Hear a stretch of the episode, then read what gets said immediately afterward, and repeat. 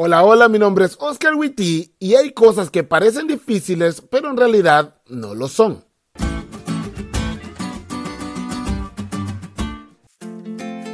¿Sos guía mayor? Ser guía mayor es la onda. Si todavía no estás en un club, déjame decirte que te estás lenteando. Ser joven y cristiano para mí tomó más relevancia cuando entré al club. Se aprenden muchas cosas, pero entre todas las cosas que aprendemos está la especialidad de narración de historias. Personalmente, eso se me hace fácil, pero no es así para la chava de la que te voy a hablar.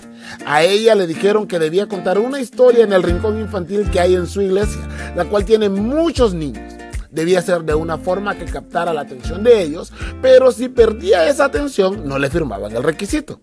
El problema es que no solo eran muchos niños, entre esos niños había unos que eran verdaderos destroyers. Y por si eso fuera poco, ella se fijó en los niños y se dio cuenta que siempre se distraían aún con personas más experimentadas que ellas. Así que tembló Esperó con nervios el sábado que le tocaba contar la historia.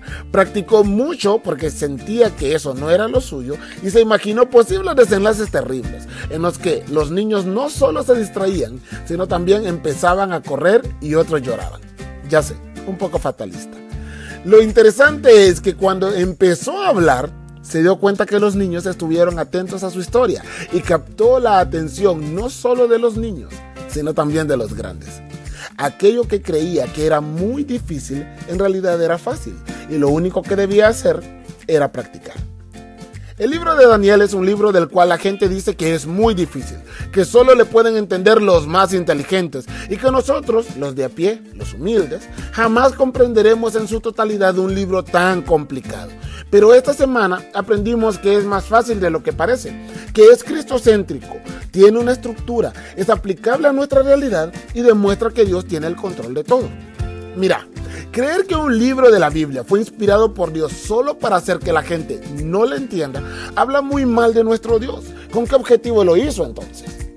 La señora White dice que los temas importantes que conciernen a nuestra salvación no quedaron envueltos en el misterio, pero tal como esta chica debe dedicarle tiempo, pues la palabra de Dios es clara para todos aquellos que la estudian con corazón piadoso. No creas que no le vas a entender. Dios dejó este libro tan genial para vos. Acepta su regalo, dedícale tiempo y disfrútalo. ¿Te diste cuenta lo cool que estuvo la lección? No te olvides de leerla y compartir este podcast con todos tus amigos. Es todo por hoy, pero mañana tendremos otra oportunidad de estudiar juntos.